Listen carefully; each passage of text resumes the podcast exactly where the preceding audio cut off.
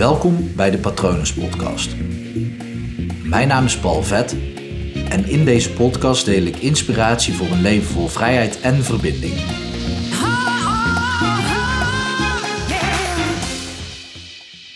Plan jij dingen ook wel eens slecht in?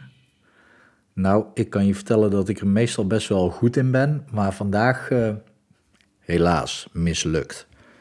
Ik, uh, het is nu bijna acht uur en ik ben al soort van, nou ja, echt officieel aan het werk vanaf kwart over zes vanochtend. Dus deze dag is veel te lang geworden. Ik weet ook dat de focus na een aantal uren gewoon echt verdwijnt. Maar ik heb echt een aantal mooie sessies gehad met mensen. En ik heb ook mijn dagbaan nog, waar ik eerst heb gewerkt. Dus ik heb wel een hele nuttige en uh, toffe dag gehad. Maar nu aan het einde van de dag dacht ik, oké, uh, nog even wat eten. En daarna ben ik klaar. En toen kwam ik erachter dat ik voor deze keer niet goed vooruit een post had gemaakt. Dus ik heb net de post geschreven voor Instagram. Soms loop ik wel echt dagen vooruit, maar nu helaas niet. De inspiratie was begin van de week een beetje op. Uh, en de podcast die moet natuurlijk ook nog online. En ik zeg moet, ja moet, want ik heb dat met mezelf afgesproken om elke dag een podcast online te zetten. Dus bij deze. En soms maak ik ook wel eens een aflevering van maar vier minuten, wat ook helemaal oké is.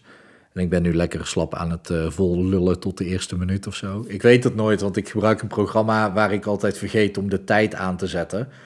En uh, hij telt nu uh, 44, 45, maar dat zijn geen seconden. Dus ja, ik no clue waar ik zit. Maar goed, dat is, dat is wel interessant, want ik wil het over je passie hebben.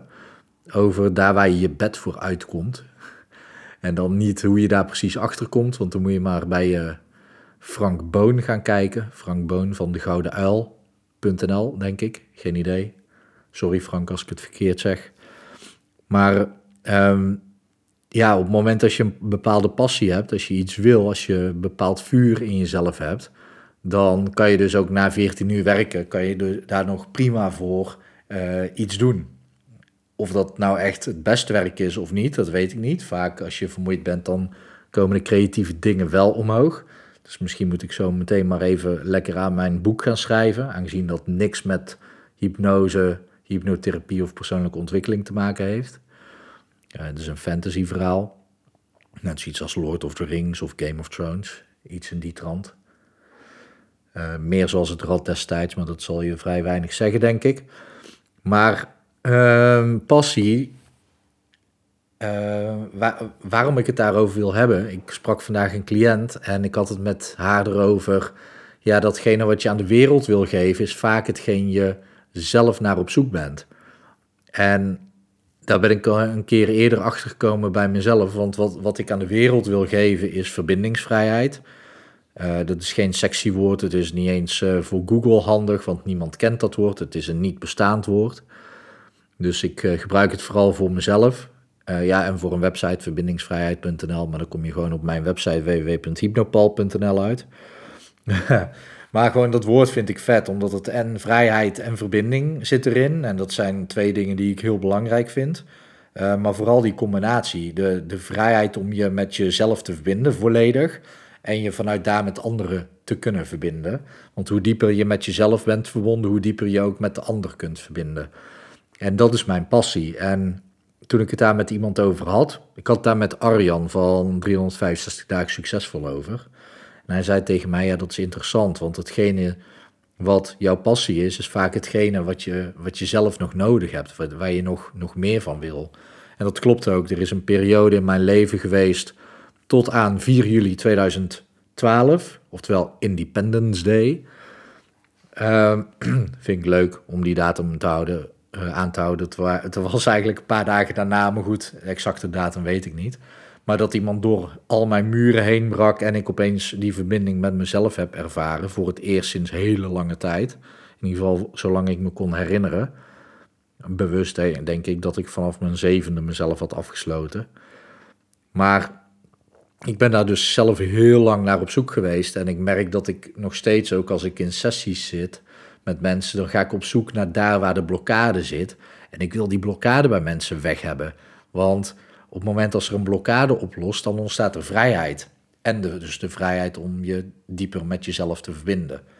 Dus dat is mijn ding. En het, het is dus gewoon zo dat je passie, het ding wat je aan de wereld wil geven, dat is het, hetgeen waar je zelf het meest naar op zoek bent. En aan jou dus ook de vraag, oké, waarvoor sta jij s ochtends op? Waarvoor kom jij je bed uit? En misschien zit je nu niet in een baan waarvan je zoiets hebt van, ja, dit is gewoon waar ik, waar ik keihard voor het bed uit wil springen.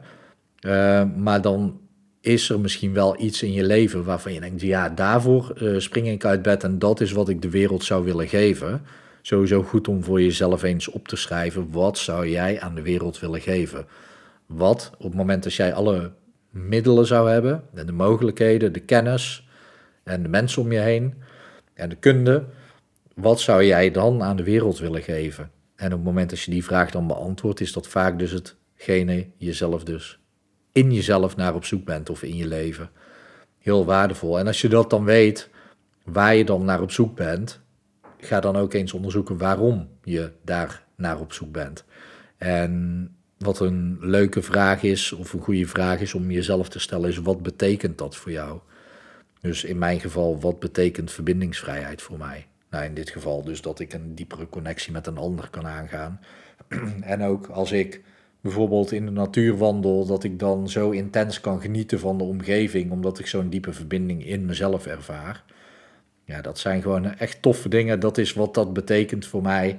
En dan kan je ook weer doorvragen van oké, maar als je dan zo intens aan het genieten bent van de verbinding met jou en met de ander, wat betekent dat dan weer voor mij?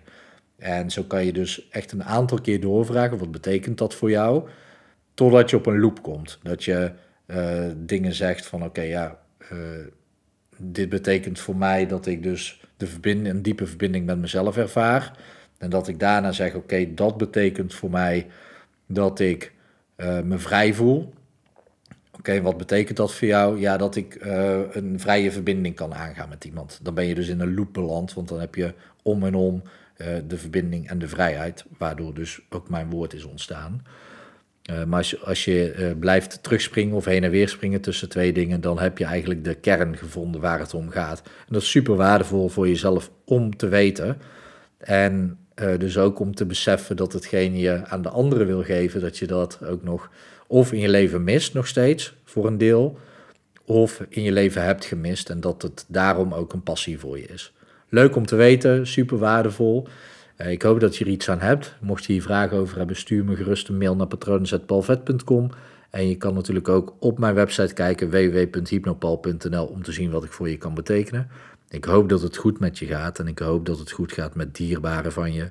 Ik krijg inmiddels van een aantal mensen al berichten dat ze afscheid hebben moeten nemen van dierbaren vanwege het coronavirus. En dat is natuurlijk gewoon heftig om te horen. Heel verdrietig nieuws. Uh, ben er voor elkaar, steun elkaar. Uh, zorg dat je zo nu en dan eens gewoon lieve berichtjes rondstuurt naar mensen die je kent. Gewoon even een virtuele knuffel. Of gewoon een hartje. Of een klavertje vier. Het is maar net wat, wat bij je past. stuur het rond. En dan hebben we een positieve kettingreactie. In plaats van zo'n negatieve kettingbrief, gewoon een positieve kettingreactie van mensen die elkaar een beetje aansteken met positiviteit. Daar ben ik altijd voorstander van. Goed, ik wens je in ieder geval nog een hele mooie dag toe.